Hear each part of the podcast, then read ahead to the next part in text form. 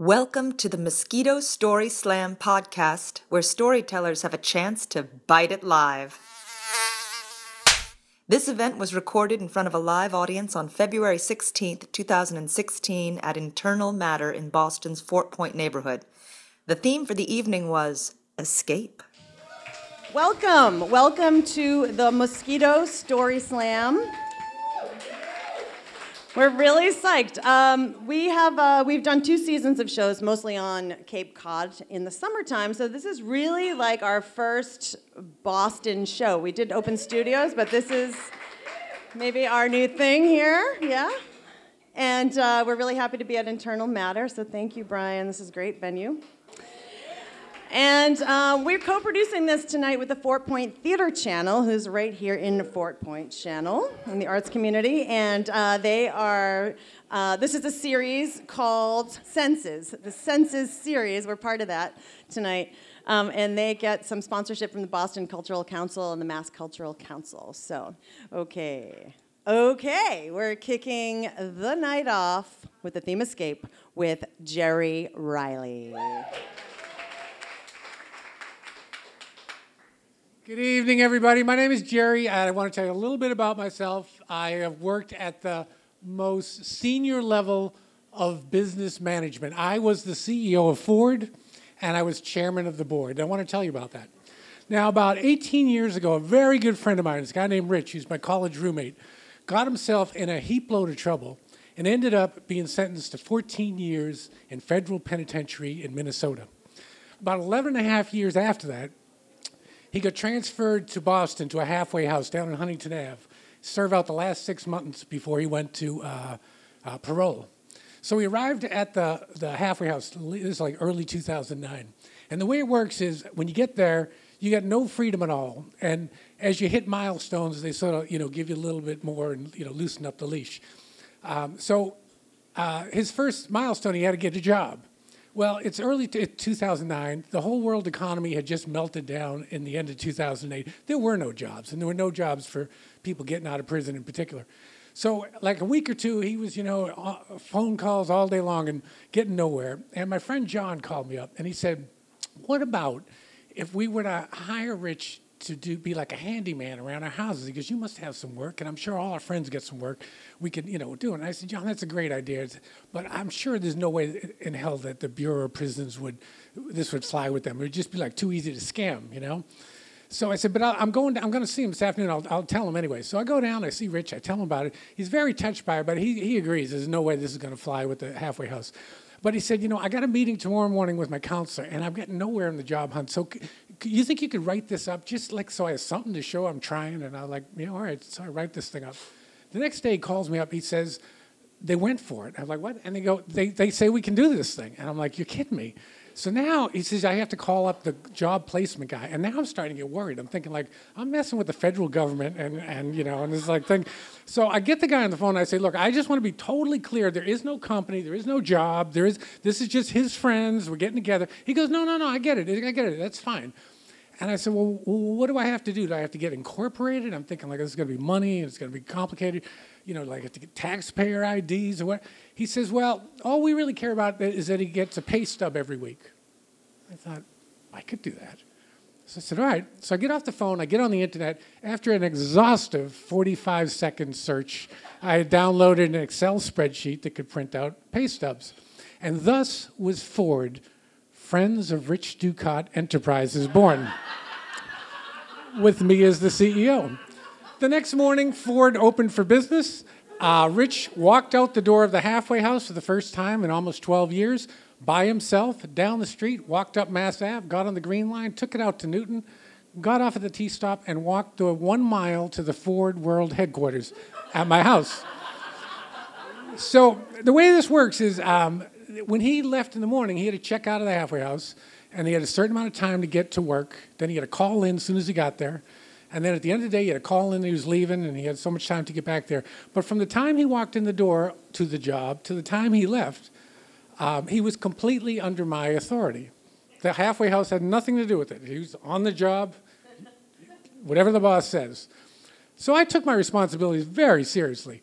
Um, first thing I did is I went on eBay and I bought. Uh, an old beat up time clock and I bolted it to the wall of my office. So when he came in in the morning, I was a hard ass. He's like you punch in, you know, and uh, if, you know if I see him like going up to the bathroom, it's like crap on your own time. Get a good punch out here, you know. Well, anyway, the second day on the job, uh, I, I wake up. It's a beautiful day. So he shows up, and I say, Rich, uh, we, I got to talk to you. And he, he, says, all of a sudden, he's looking alarmed. I said, you know, I think we got morale problems we got to address. And I said, so today we're going to devote to team building exercises. And he's completely, I said, go out in the backyard, get the canoe, and meet me out front. So we take the canoe, we put it on the roof of the car, and we get down to the river, and we put the canoe in. Now, because I take my responsibilities very seriously, I had this whole, you know, this, this whole program here. So we get in the canoe, and I say, okay, Rich, you have to understand, a canoe is a two-man vessel. We have to work together as a team in synchronization in order to move the boat forward. If we work against each other, the boat goes nowhere. You got it? He goes, yeah. So off we went up the river. It was a beautiful day. Uh, there was something magic about being out on the river in nature with this guy who had been locked up for 12 years and he had escaped. Um, so anyway, he worked all at my house. He did some painting. He did a little carpentry. It turned out he had a lot of skills I didn't even know about. Did some yard work. On Friday, I got out my Excel spreadsheet, printed him out a pay stub. Everybody was happy. For the next six weeks, he worked at all of our friends' houses, but every Friday he would come to my house to get the pay stub. That's, that was the key. At the end of the six months, um, he was released to parole, and it was a sad day for me. I stepped down as the CEO. We shuttered the doors of Ford Enterprise, and that was the end of my, uh, my major business career. Um, it's five years later, he uh, finished out his, his uh, parole last year. He's a happy, productive member of society today, uh, has had no further involvement with the criminal justice system. Um, so in closing, I just I'm looking out here. I have no idea who's in the audience. I know a few people, but a bunch of you I don't know. And you know, there might be some like heavy hitters here, some corporate people. There might be some titans of industry out there. And uh, you know, I just want to let you know if you're looking for anybody, you want somebody who's seasoned, experienced, professional. You know, I'm your guy. Um, if you know you want to maybe a startup company, I launched a company in 24 hours. You know, you want somebody to like you know manage a team. You know, whatever. I'm Mr. Team Builder. And if you want somebody with deep financial acumen, I come with my own Excel spreadsheet. So call me. We have with us Catherine Howell. Woo! Yeah. You're tall, man. You guys are tall. So, uh, how many runners do I have out there? Do we have any runners? Anybody like to run? Ooh, I was on my own. Well, I used to like to run. I used to run when I was a teenager. Yeah, when our uh, bodies are, uh, you know, all ready for that sort of pounding. And uh, but it started really slowly. Um, I started. I tried running when I was 19, and I was horrified to find. I, I lived in Littleton. Anybody know where Littleton, Mass is? 495 Route 2. Yeah, couldn't be prouder. Yeah. So. Um, I was horrified to find out, and this was when it was all apple orchards and horse farms. So I was horrified to find out that I could not run even like 50 feet without being like, you know. And I was, I thought, you know, if if something happened, seriously happened, I'm I would be dead I, if I can't run. So. Uh, I had a really my closest friend, David Chapin, and I. You know, he was like, "You can do this. You can run." So I started. You know, that summer, 79, I started running and um, got up to three miles. Yeah, three miles every day. And um, then thought, you know, it's time to sort of stretch it out. I was going to be going to uh, back to UMass that fall, and I knew I was going to. I wanted to do a little more, a little further distance. So I stretched it out. I so I would get up really early. I've always been a really early morning person, so I would get up really early, like five in the morning, four thirty, five in the morning, head out, and I'd run down around Wychwood Heights, which was about about ooh, where my house was. There were no other houses for at least ooh three quarters of a mile down one way, and that's where I ran toward David's house. And so there was um, uh, a ski area right? Um, a big parking lot, but then you know we used to call it Mount Hartwell's Glacier Park because it was like actually like a hill, whatever. But anyways, so um, so anyway, so I was running every morning, you know, going down, and then I'd get to David's house and say, "Okay, come on," and then we'd run, you know, the three miles. So I'd already run about a mile and a half. So um, I'd sort of just been picking this up and been doing about two weeks, and I just had one week before going to college.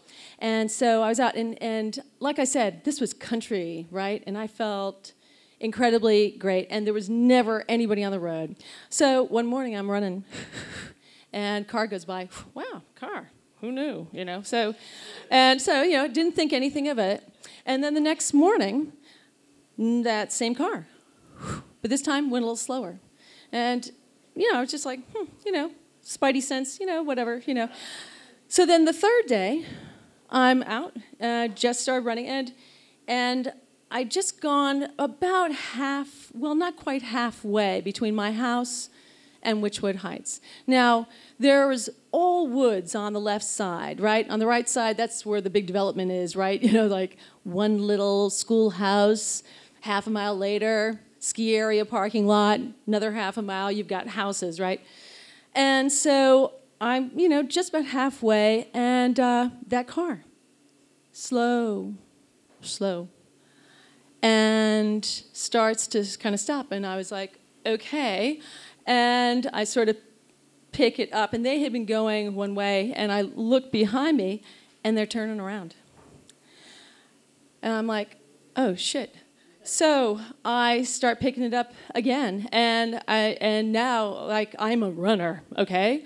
I'm really a runner, and so all of a sudden I said, fine, um, you know, what do I do now? Now I grew up in this area. I knew those woods like the back of my hand, and so like you're like, okay, do I go back home? I can't because I can't turn around because they've turned around and they're coming fast, and so I head up into the woods, right? And and I think I'll just you know go up and you know I'm in the dark. I turn around because remember it's still it's not even dawn yet, right? I turn around and darn if that car doesn't stop where I pulled up into the woods, and the car door starts to open. I thought. And I just ran. I ran through those woods. Now, in these Hartwell woods, it's like a big circuitous route down to where the other houses are, right next to my friend Laura Gasbury's house. And so I was like, yeah, I'll just run down there. They'll be pff, gone, right? So, and I'm like, right? I keep looking behind me, thinking, you know, are they following me? And um, and you got to remember too, like, I didn't go to scary movies. Like, like I, all I knew is that I suddenly felt like prey. Okay, this was totally guts. And so I'm coming around and I'm thinking, yeah, I'm free. And there they are. And now I realize there's two people in that car. And so I back up and I go around and I start running up backyards and dash across the street to David's house just as that car is coming up that road. And I thought, right, okay. so I'm there. And so I told David what happened. And I felt a real mix of things. First of all, I was so glad that this didn't happen a month before when I couldn't run for shit. And secondly, as much as I love running in the morning, I never ran at 4:30 in the morning anymore. So I'm very glad that I escaped whatever that car had in mind. At the same time, it did take joy of running. And even though I ran at UMass and got even longer, six miles and 13 miles every other day, I stopped running after I left UMass. And that was about it. So that's my story.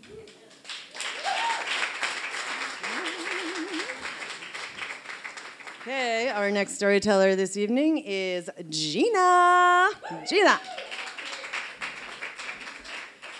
Um, 2007 was a year, a year in my life to remember. But I remember um, it was when emails didn't really inundate you yet, and you actually kind of still like read them, and you were like, "Oh, that's kind of interesting," or "Hmm."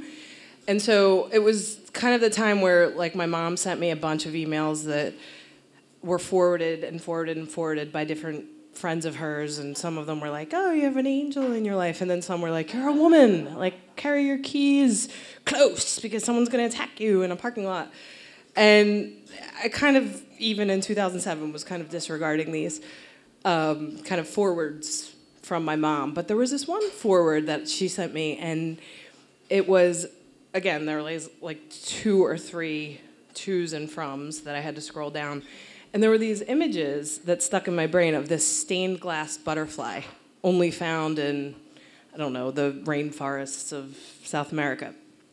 And I just remember like scrolling through them, being like, "Wow, I'm I'm kind of glad I opened this email and read it, or looked at it." Um, but that year, like I said, 2007, before all the shit hit the fan economically, um, I had a banner year of terrible events. So I had a really good friend pass um, of leukemia. She was only 33 and she had a small child. And then I found out that my dad was like a total fuck. and he had been like a really kind of good dad in my mind. And like that image just sh- literally shattered with like one phone call. So that sucked. And then the guy that I was with at the time wasn't handling my emotional distress in the way that I thought fit. Um, he just wasn't hanging with the tough stuff.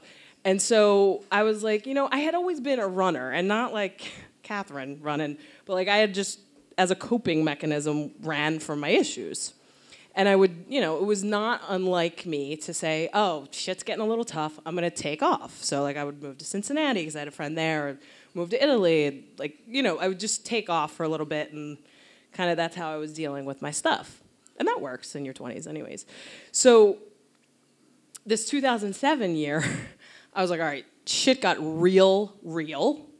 I'm going big with my escape plan to run from my problems. And so I'm going to go to South America with no plan, no money, no Espanol.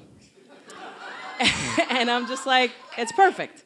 So I start the trip off with the kind of cliched, like backpacking across South America with your best friend.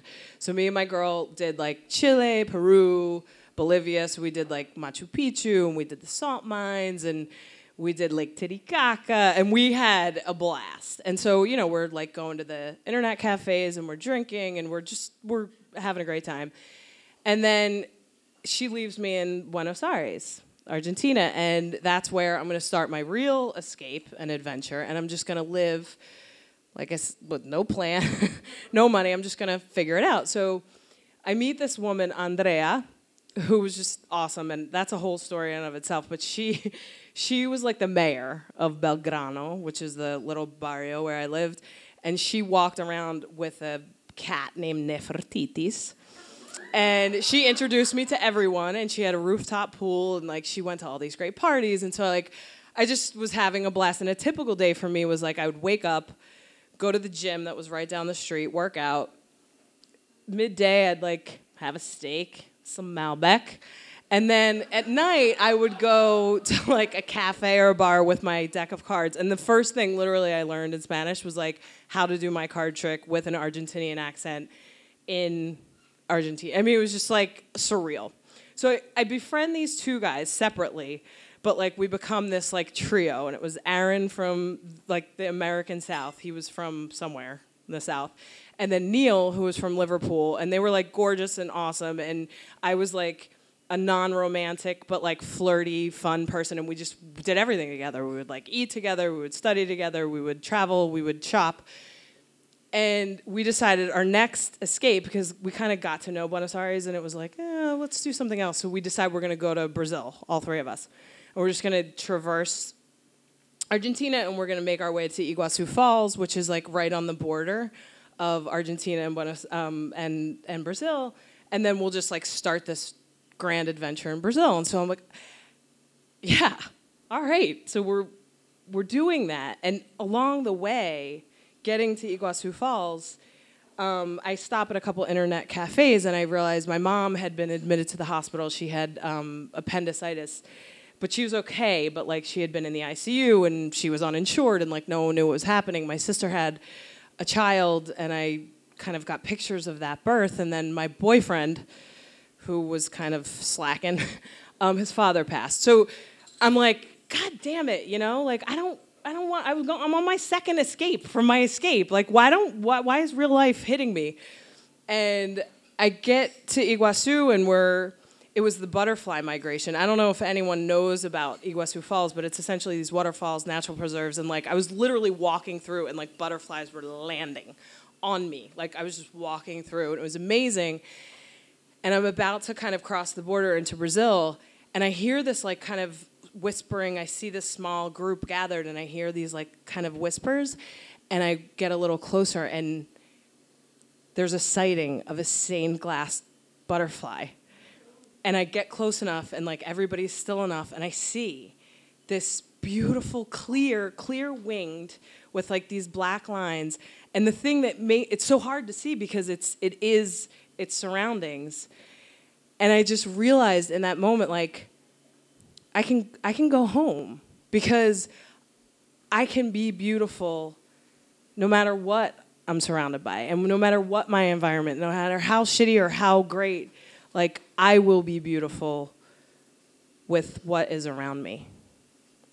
That's my story. Thank you. And our next lovely storyteller is Greg Shea. Woo! Come on up, Greg. Oh, there you are. Good man. Hey, how are you? Too much feedback. Feedback. We like feedback. Turn it up. Um, so, escape. Um, we wanted to build a clubhouse. I was seven. Wayne and Dale, my next door neighbor brothers, were nine and six.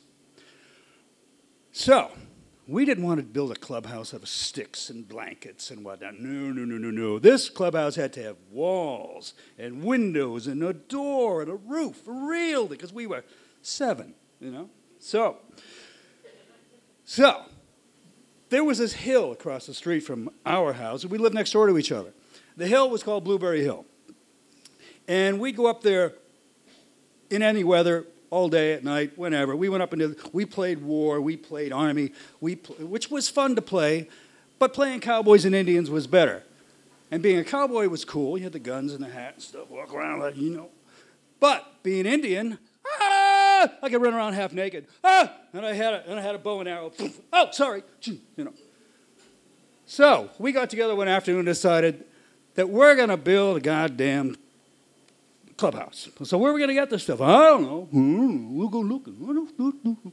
So one day I'm walking home from school, and those hills over here. Oh, I'm ahead of myself. I usually am. I'll stand over here. No.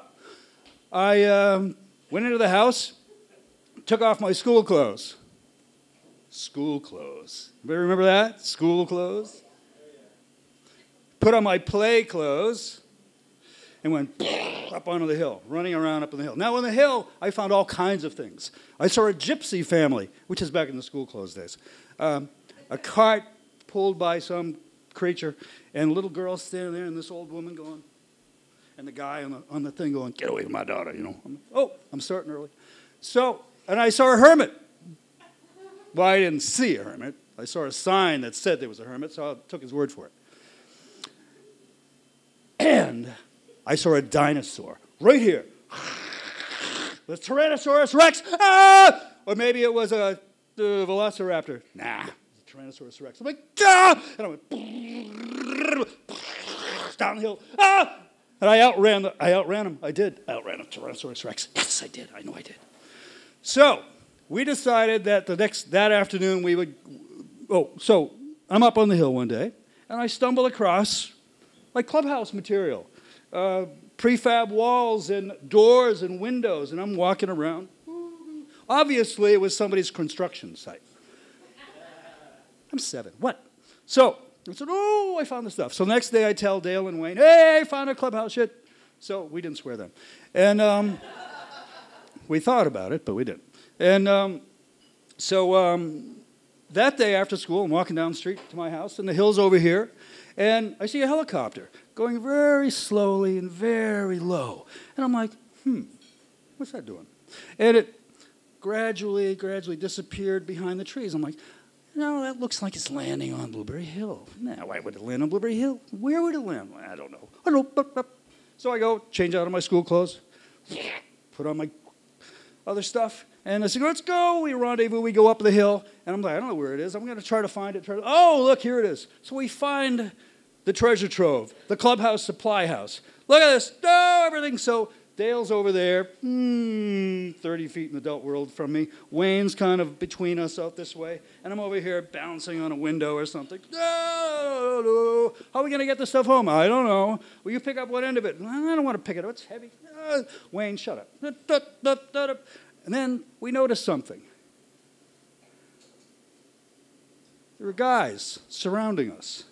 They come out from behind the trees. And not only were they guys surrounding us, coming out from behind the trees, they had bows and arrows trained on us.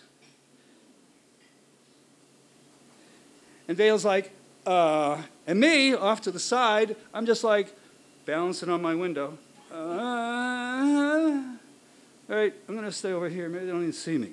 So Wayne uh, Dale, the older one, starts to go, hey, hey, hey, let us know, you know, we're just up here. And they start yelling at us, hey, you kids are stealing our stuff. What's the deal? What do you think this is? This is private property. You can't be doing that. And Wayne's like, yeah, but, uh, and then Dale's like, stop, no, we're going to do, we will leave. And they're like, no, you won't. So one of the guys comes out, wraps, wraps his hands up, ties up Dale's hands behind his back, pushes Dale up against a tree, lashes him to the tree. And we're like, and I'm still on my window trying to be invisible. All right, oh, look. And one of the guys starts letting arrows fly at Dale. Now I'm thinking, I don't think he's really aiming at Dale, but well, things happen, you know? So Dale's screaming his head off. Wayne's starting to shriek and cry, and he wants to go to his brother, but he doesn't want to get that close. He doesn't like him that much. So, so I'm going, okay, what to do? Hey! And they're like, what? Uh, I'm just going to go, and I won't tell anyone anything, all right? And they go, what? And I, I bolt. Down the street, screaming through the, through the woods, the ferns in my face, branches, And I get down to the bottom of the hill. This is the backyard. And all these parents are standing there going, hmm, what's going on here? What's all that noise up there? I'm like, ah, ah, guys with arrows, oh, this stuff, I get ah, ah. And I just ran, ran down the street all the way to my house. And I, my mother's car's in the driveway, and I go, oh, and I blow the door open, blow the inside door open, run. She goes, What are you doing? I'm like, ah! And I just run into the living room because there was a wall of windows, and there was a sofa, and there was long curtains. So I ran back there like, bah! And I just hid behind the couch. My mother's like, Crazy, what are you doing? I'm like, Nothing. Why? Nothing. So the next day, nobody said anything.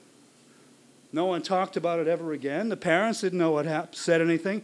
I never said anything to Wayne or Dale. Dale. Dale was fine, no holes in his head or anything. So I'm thinking, hmm, years later, I'm thinking, well, I was chased by a dinosaur. I was.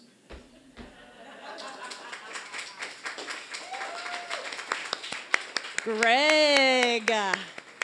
All right, our next storyteller before our break will be Jennifer. Jennifer.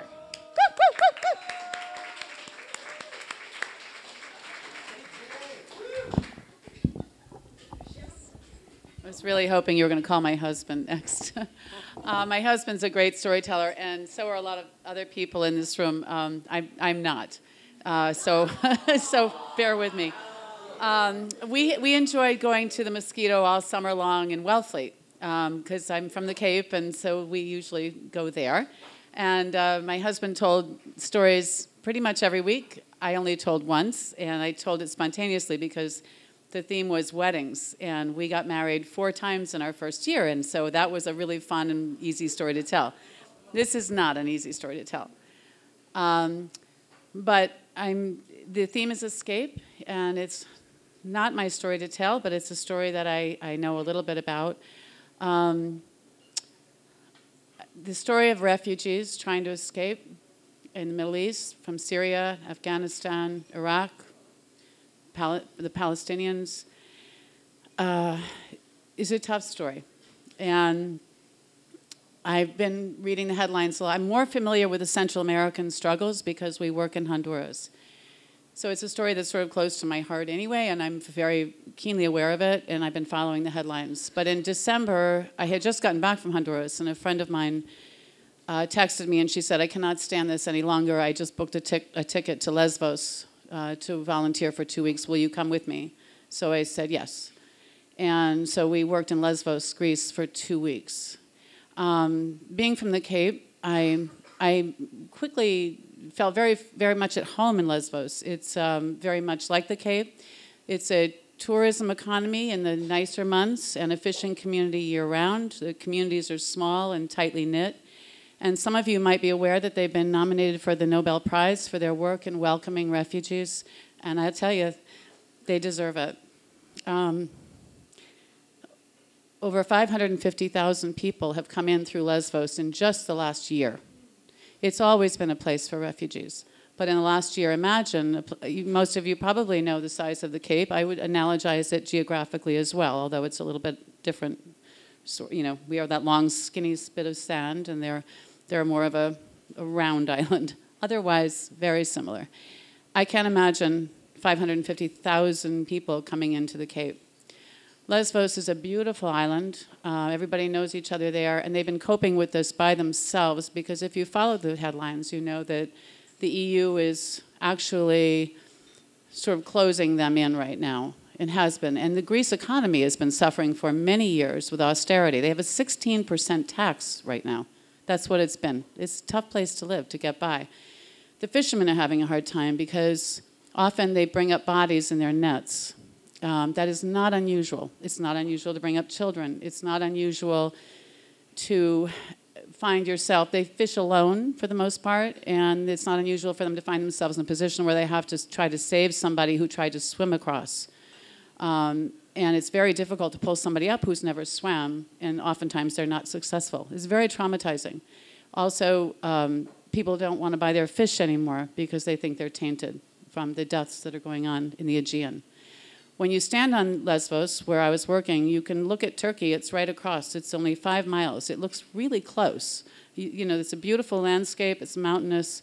It's cold there right now. Very similar to Cape weather, where some days you can have, you know, a day where you don't have to wear a coat. It's 50 degrees and sunny, and the next day it's really cold and 50 mile an hour winds, and the sea is so choppy, and it's very unpredictable. And so I would I would tell you, it's not a, a, very good place to be trying to cross the ocean. It's very dangerous. And imagine you're from Afghanistan, you've never seen an ocean. You have never seen an ocean, and you have your children with you. And you've just made a two month journey, and you have your children with you, your family, the sur- people who have survived living in a very dangerous situation. You make that journey, and you get to the shore of Turkey, and then you have that five mile you know, stretch of the Aegean to cross. It's very, very foreboding, very difficult, and they're up against a lot because they pay smugglers a lot of money. The people that we saw that came across are people like you and I. They're people that had careers. They're teachers and doctors and, and um, nurses and and you know people in business and they had homes and they had cars and they had families and they're not even very religious necessarily. They're just normal people that had normal lives.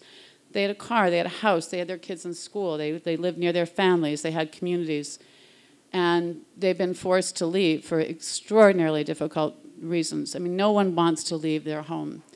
And so they find themselves paying their the you know smugglers like they pay like 12 to 1500 or more dollars or euros to come across um, the Aegean. They're given a crappy little raft, fake life jackets that are filled with cotton that will drown them if they are in the water. They are given sometimes only a half a tank of gas, which means they're guaranteed to run out in the middle of the ocean. They're given, uh, sometimes um, the Turkish Coast Guard comes across, men on jet skis and they slice their gas lines, spraying them with gas. They're left abandoned in the middle of the ocean. Um, uh, it's a it's there. There's um, I'm sorry. um, they're really up against a lot. I could go on about all of that, but but what I I'll, on the upside of things, I'll tell you. Um, I worked with hundreds of people from dozens of countries, from with dozens of little NGOs. The Greek people and those little NGOs are carrying the ball in a way that you can't imagine. I can't even tell you what a beautiful thing it was to work with people like that. I wish the UN could work that way. Everybody, the volunteers come and go. I was there two weeks. A lot, of, most volunteers are only there a few weeks, a week, two weeks, a month. Um, a lot of young people, a lot of vibrant young people. There's the hope in the world. There's a lot of reason for hope. Um, but they're doing the job. They are, they are, we welcome them in. We bring them in off the boats. There's lifeguards from Spain out there in the Aegean that help the rafts in. We bring them in. Oftentimes they faint when they get off the boat. We, we bring them in. We have heating tents and chai and soup and warm clothes and dry, you know, dry clothes, shoes. We get them all outfitted. We welcome them from the boat, salam and we get them up to, we, we get them by the fire. Um, then we bring them up to the next uh, level, and off they go to UNCR, UNHCR camps, and then to Athens. But what the work that is being done by ordinary people and by the Greek people that live on those islands is really quite extraordinary. There's a good reason for hope because there's so many. To see people just fall in and volunteer and work together is one of the most extraordinary things I've ever been able to participate in. Um, the head, there's a lot more behind the headlines than if you read them. It might sound a little hopeful right now, but there's not a lot of reason for hope, unfortunately, with the with the projected outcomes for refugees. There's 60 million displaced people in the world right now. I wasn't going to tell a story, and Caitlin reminded me. She said, "But you have a story about escape." And my mission is to tell the stories and to try to bring awareness about the situations that these people face. And um, so I hope if I can get something across, then that's worth my total fear in getting up and telling stories. Thank you. Our next storyteller, our first storyteller, second half, is Jasmine. Thank you. I'm shorter than you. Um, my story is not really formed as a story, so I feel like I'm going to have to tell it by just speaking quickly. Like, remember that McDonald's record that came out that was like Big McDLT, a quarter pounder with some cheese fillet, a fish, a hamburger, a cheeseburger? Anyways, all right, so, woo! Here goes my really fast one that I'm going to try to form, and I hope it has a beginning, middle, and end. It will have an end eventually, and here's the beginning. Okay, so, um, about a year ago, um, exactly a year ago, I started this thing at my church called 40 Days of Faith. And during that time, I was like, no, man, like my church said, we're going to do this thing called 40 Days of Faith. And I was like, I am not doing that thing. I was in a bad mood. Like, my marriage was kind of like in the pits, like Caitlin, you know about this. Anyways, my, my marriage was kind of like, and, um, and as far as my career, I was like, man, I'm an actress, but I'm not getting any work. Like, this kind of sucks. Like, sucks on like marriage, sucks on career, like life's not going so well. Um, so I was like, I'm not doing this 40 things of 40 days of faith. I did it last year. Nothing happened. I prayed for this, this, and this. God did nothing. I'm not doing this thing. So um, I was like, all right, I'm fine, fine, fine. I'll do it. I, I ended up doing it. Um, and during during it, you're supposed to like choose if you want to fast something. And so I was like, I'll fast sweets. You know, like I'll be healthier or whatever. But then I was like, no, no, no, fine. What I really know I need to fast is TV. And I was like, I can't fast TV. That's like my drug, man. I like stay up all night binge watching, you know. So, anyways, in the end, I decided to fast television, which was very, very, very difficult, um, but I did it. Okay, so uh, next part of the story is um, so during this 40 days, you're supposed to like pray for like one big thing.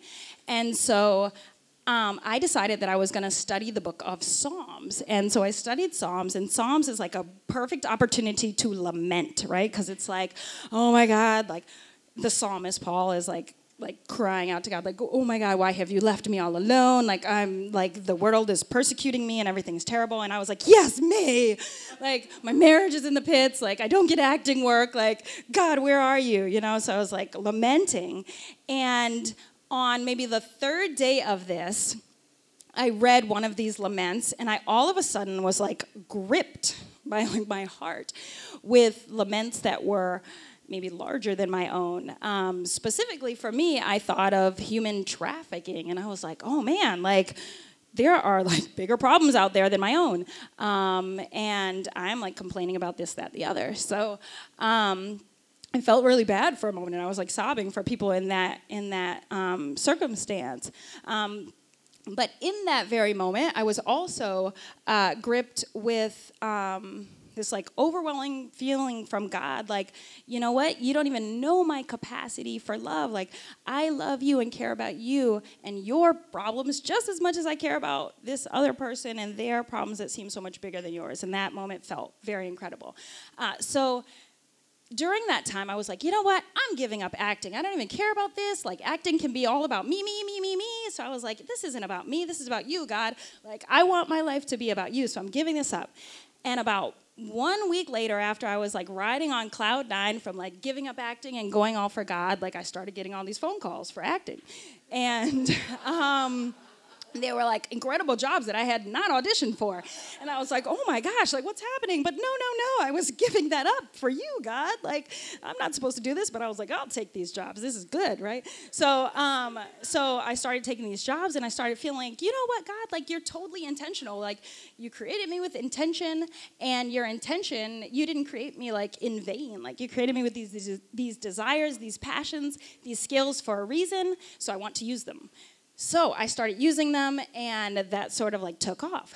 Then a couple months passed, and I started to feel this like nudge in my heart, like, hmm, like my husband and I were praying, like, what should we do next in our life? And we started having this feeling like, move to LA. And I was like, I'm not moving to LA. Like, that's not happening. Like, the only way I'll move to LA ever is if somebody offers me some huge job, and then I'm like, of course I'm moving to LA. Like, Warner Brothers wants to cast me in this television show. I'm moving to LA. But so that hadn't happened. So I was like, I'm not going to move to LA. But that nudge just like keep, kept coming and coming and coming. About two weeks ago, um, that nudge became like pounding basically and it was like we started feeling like should we move like this is something but we have nothing secure we have three children and we love our life here in cambridge and so why would we move to la like why should I just go to LA where there's like a million other actresses and I'm just one and here I'm already getting work? I should stay here. And my husband has a great job and my kids have a great school and we love our friends, but we felt like God was leading us somewhere. And we were like, well, what's the point of our faith if we're going to pray for things and then ignore God? Like, there's no point. So we decided we're going to move to LA. So, what I am escaping, what we are escaping, is fear. Um, because along with this decision, there's been like tons of fear, just like mounting and mounting, like the fear of giving up our kids, like really great school opportunity, the fear of giving up the security of our really great life that we feel like we thought we'd live here forever. Um, the fear that my husband does not have a job there yet, that fear that I do not have an agent or anything like that, or any opportunities that are waiting for me in LA, but knowing that we trust God and we really believe in our faith and stretching our faith to the point where we feel like, you know what, we're just gonna go. Because if God said to go, then He has something good for us. So I'm escaping.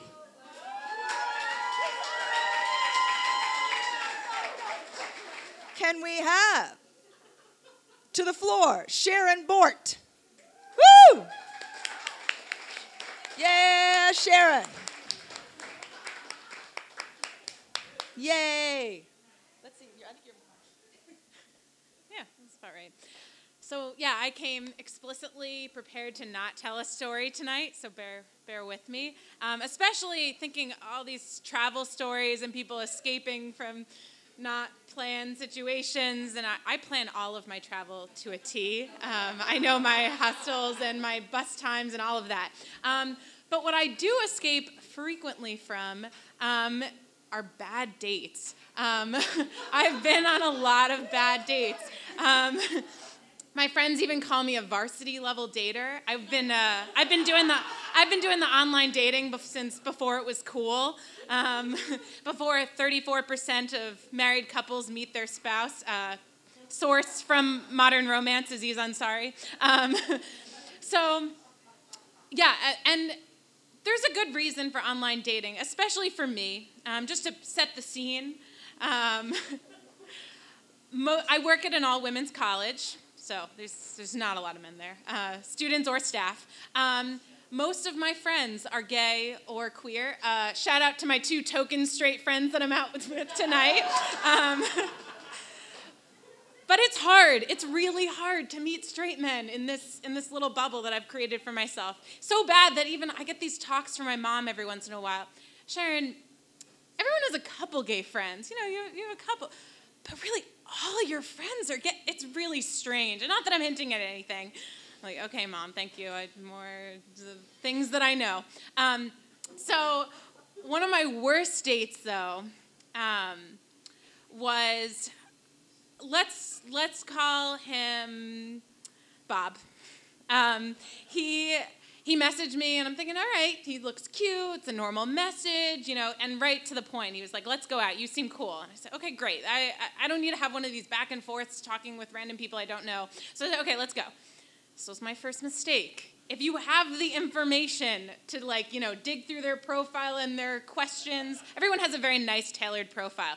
It's the questions where the meat is. Um, I didn't do that. I was just like, this is great. I don't have any plans for Saturday. There was a, a festival going on in Cambridge. I said, let's go there. First mistake, I ignored that he very explicitly said that he was an introvert, and it was like a Caribbean festival in Cambridge. People were half naked, there was blaring music. It was immediately we met, and he's just like, uh, I was like, okay, let's let's just walk. Let's let's walk. Um, so we're walking around and we, we sit on a bench and we're talking and immediately I've never disagreed so much with one person. Uh, like everything, you know, we start talking about traveling. Great, we both love to travel.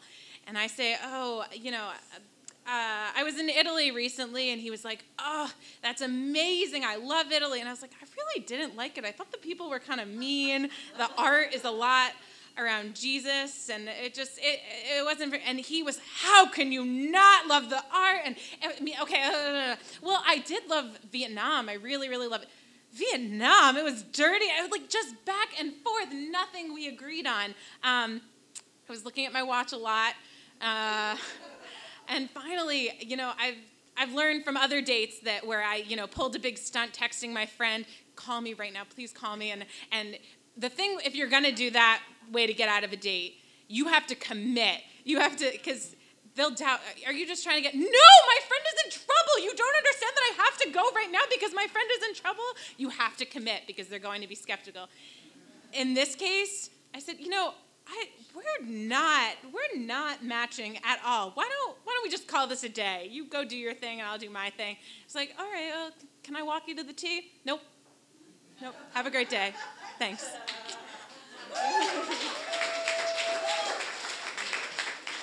Our next storyteller is Josh. Josh, welcome Josh to the stage. Do the mic, do the mic. So I, I, um, I did not plan to tell a story tonight. Um, Jen challenged me to tell a more depressing story than hers, so I turned down that offer, but I'm still here anyways. Um, I was going to tell a story about how I ended up in Boston, and I ended up in Boston uh, by means of escaping Washington, D.C.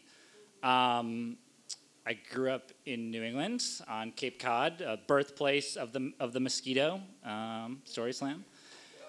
And um, I really like New England. Uh, I think it's right now the micro adventure capital of the world. Um, there's like a lot of really cool stuff here that you can do like a little bit of. You can't do you can't do a lot of anything. It's not the best anything, but you can do a lot of things here. The surfing exists. It's not good. The skiing exists. It's not good. Uh, the hiking exists. A lot of things are good here, but just not not the best. Um, and I, I, left here. Uh, I went to go to Washington D.C. Um, and I worked uh, for a, a, progressive legislator who not a lot of people knew who he was at the time.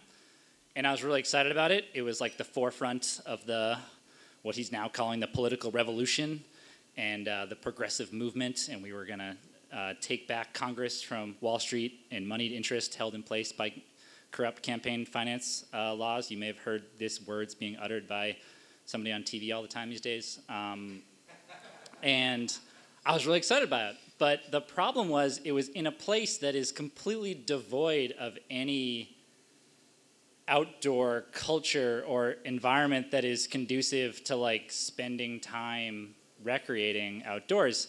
Uh, Washington D.C. Apologies to anyone who grew up there, lives there, or appreciates that place.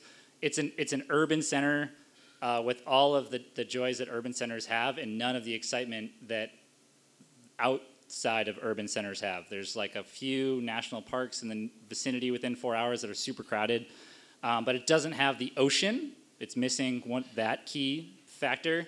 Doesn't have mountains. It's a super flat area. Um, you can walk on pavement. That's a thing you can do there when you're not working. Um, but you know, I, when I moved there, uh, I had to buy a suit. Um, I didn't own a suit. I had to buy one to work there. I owned a wetsuit that cost significantly more than my first suit suit that I wore every day. Um, and and yeah, so I was like trying to figure out like how to live in this world that was like all the things I wanted, like politically and professionally, but was missing all the things I wanted to do when I was not at the office, you know, however many hours a week. Um, so for I did this for a while. I did this for a few years, and, and, it was you know fighting the good fight, and it was great. But I decided I needed to like feed the other part of my life that was missing. Um, so I decided I wanted to move, and I applied to one job, and it was in Boston. And I, like I said, grew up here, and I was excited about it. Uh, and it was doing similar work I was working on. It was going to be on economic inequality and um, writing about it and researching inequality and this issue, which has since like blown up. Um, and it was it was interesting because I was applying to this job, but I wasn't telling the people I was working for at the time that I was applying to this job, and I was like on this career ascendancy that was like, by every definition, very successful but like not at all what I wanted to do. And the people that I could see like myself becoming, like if I could just get to that next level, involved like like not a lot of sleep, heavily medicated antidepressants from what I could tell, or like self-medicating on more nefarious uh, things. So I just I really needed to not do that. Um, but I didn't tell anyone that I was applying to this job. So I'm at uh, an event and I'd applied to this job that I'm really excited about and I'm staffing my boss at the time, and he's giving a speech, and it's it's a raucous speech, and he goes through climate change is, is the greatest threat facing the country, and he's talking about inequality being this really important thing. And I see across the room there's this guy who I had just applied to the job to work for. And I'm in this like dilemma because I have to staff the boss, but I also like really want to go make my case to this guy of why he should hire me so I can escape from this world that I'm like supposed to be in.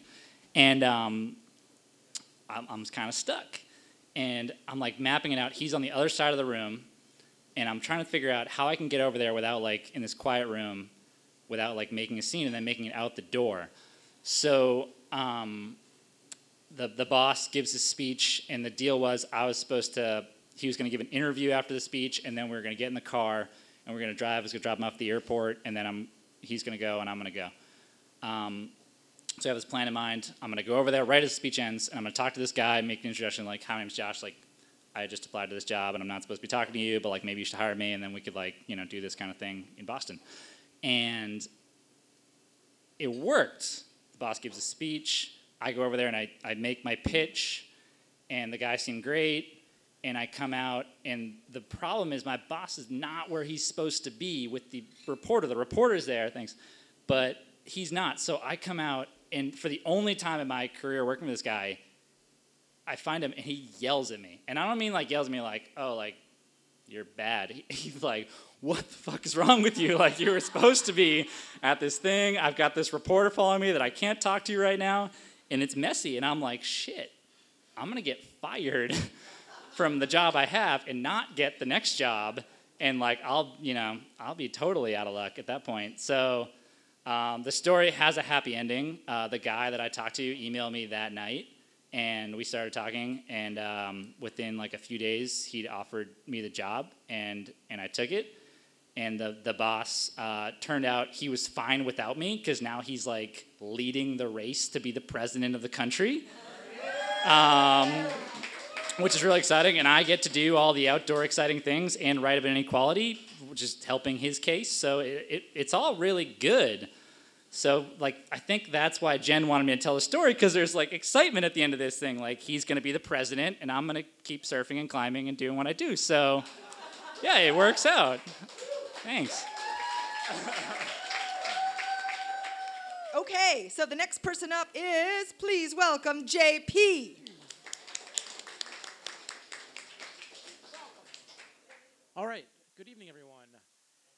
And I lived a long time in Chicago, uh, and had a job there that was great for a while, and then after a while, it wasn't so great. And I realized that uh, I couldn't succeed at what I was doing anymore, and I was just trying to get a job that was going to work out in a different part of the country. And so in 2013, I did get a different job in New Mexico, where I have uh, my I have uh, parents that are living there, and I thought this is great. I can go to New Mexico. I like New Mexico, and it, it's a new start. Everything's going to be great, except for the fact that after three months on the job and commuting between Albuquerque and Santa Fe, and traveling all over the state, which is kind of desolate, and there's a lot of lonely roads, and I'm thinking, oh I just moved from one job that was stressing me out to something else that was a different kind of stressing me out, and I wasn't succeeding at it.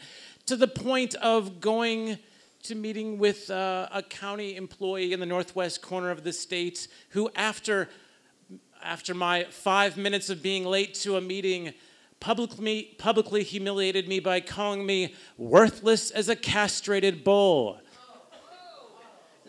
Yes. So I realized this job is not going to work after a couple of months. So I have a new vehicle. I have a job that I know I'm not going to work out at. What do I do? I had to I decided that I was going to resign and I'm in the West. I have a I've, I've got a Subaru and I love national parks, so darn it, I'm gonna take a road trip and I'm gonna see some of the greatest scenery in the country and try to love it. So I go to the northwest part of New Mexico and I go into Utah and the lovely national parks of Utah, the southern part of the state. I saw the, the wonders of Bryce Canyon and I met a guy that says, Oh, you're on this great road trip. You have to go to Zion and hike the Angel's Landing Trail. And I'm thinking, I'm, on, I'm going on a road trip and I'm doing things I've never done before. Screw it, I'll take this hike.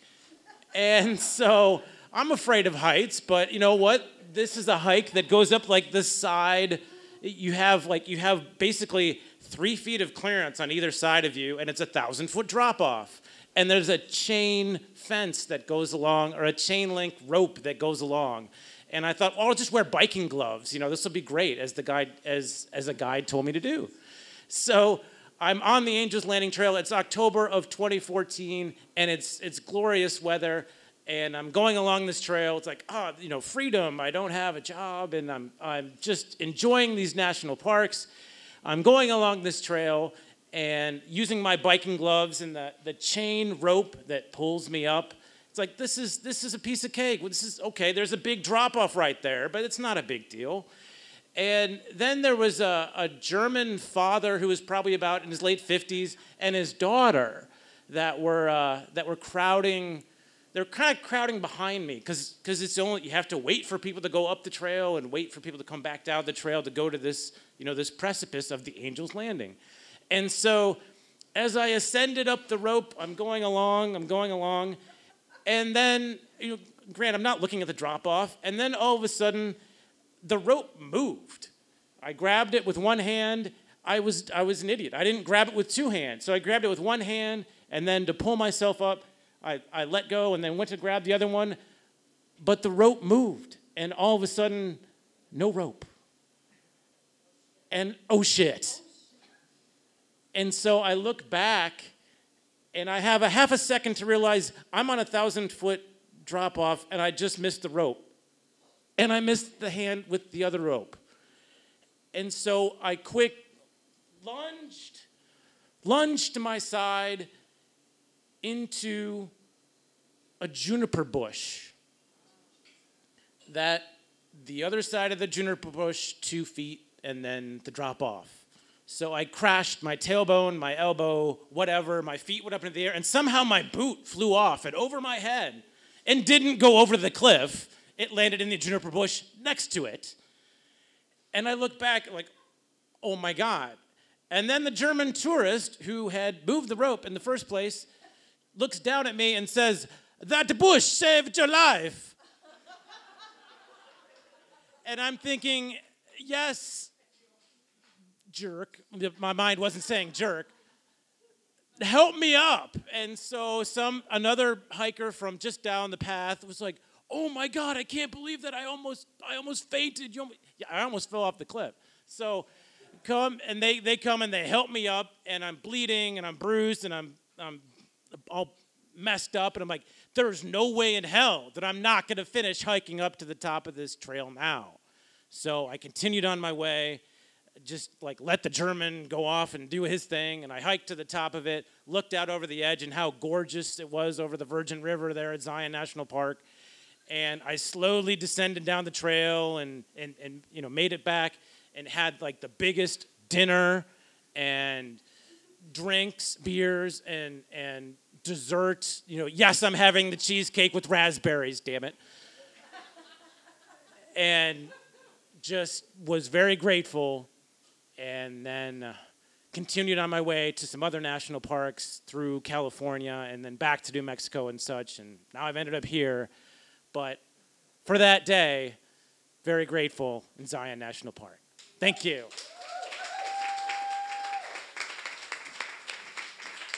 Our last storyteller tonight is Terrence. You can choose, all right?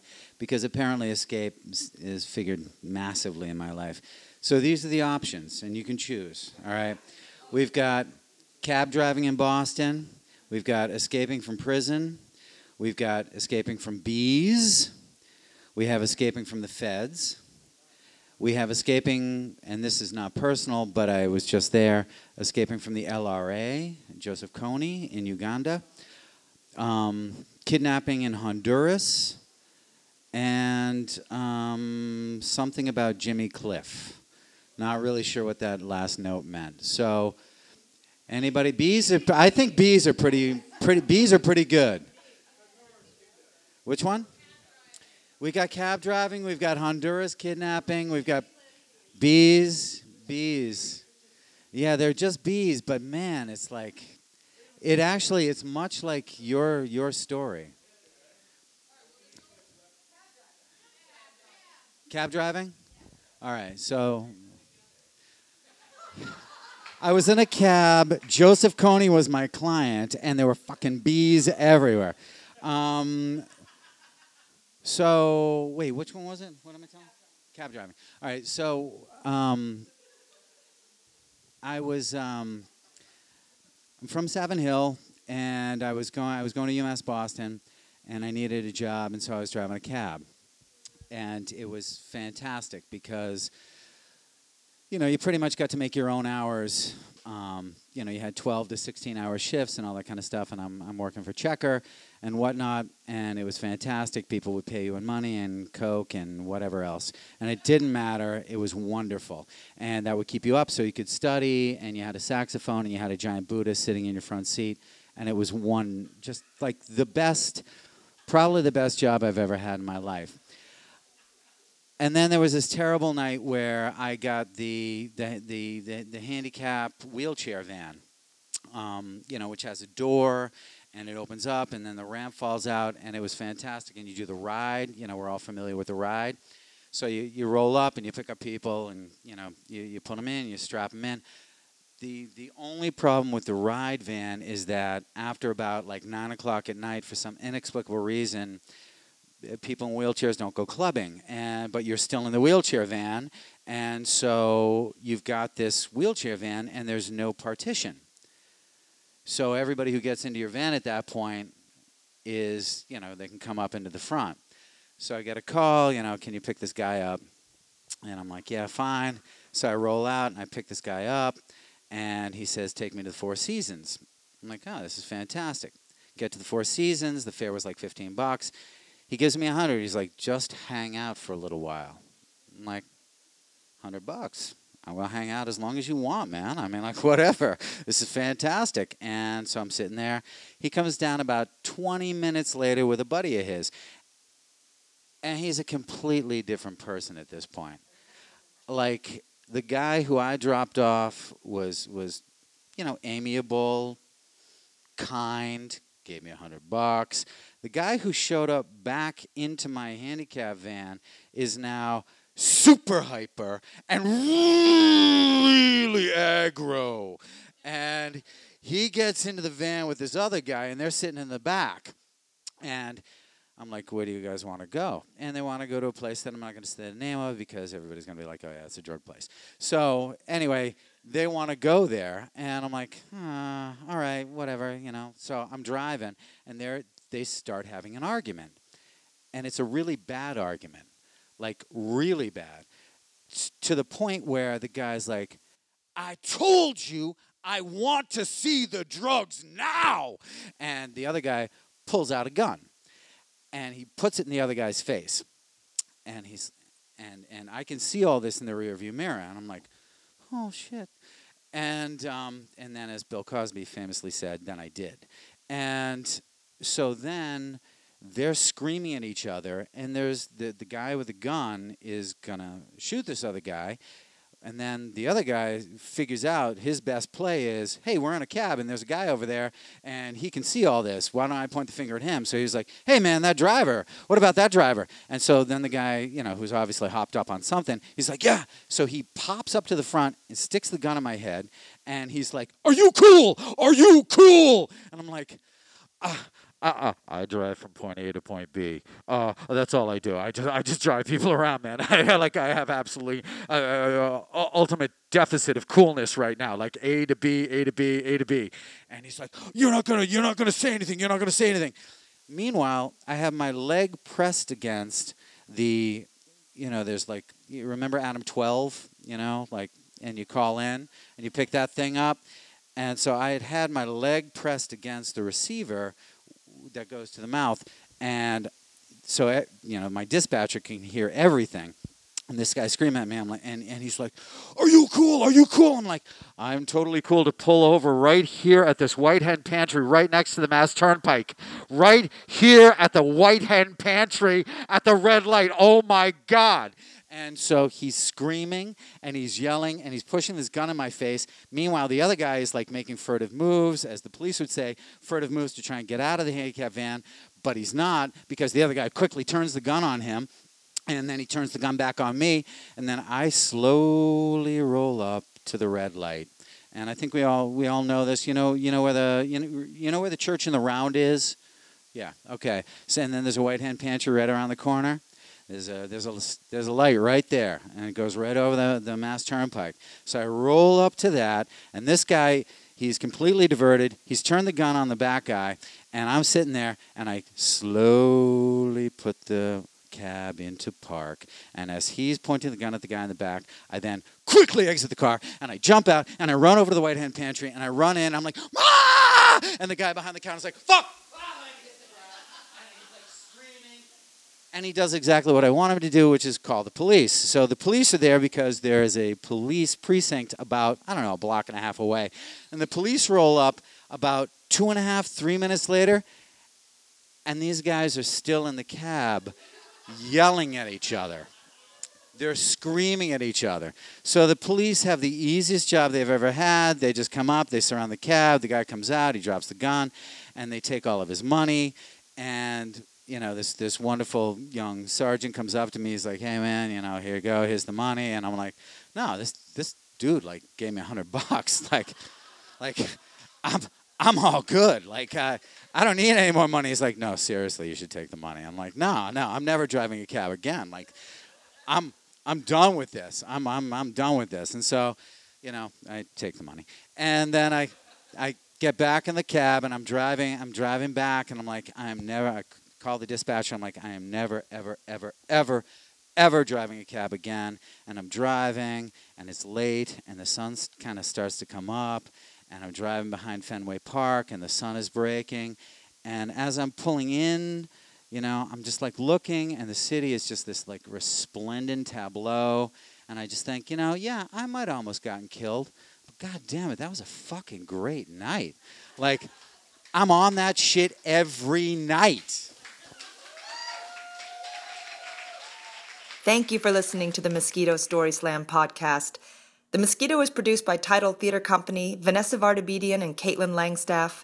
You can find us on Facebook at Mosquito Story Slam or Twitter at Mosquito Story. Listen to all the Mosquito podcasts on soundcloud.com slash mosquito story slam. Tell your friends, take a chance, and bite it live.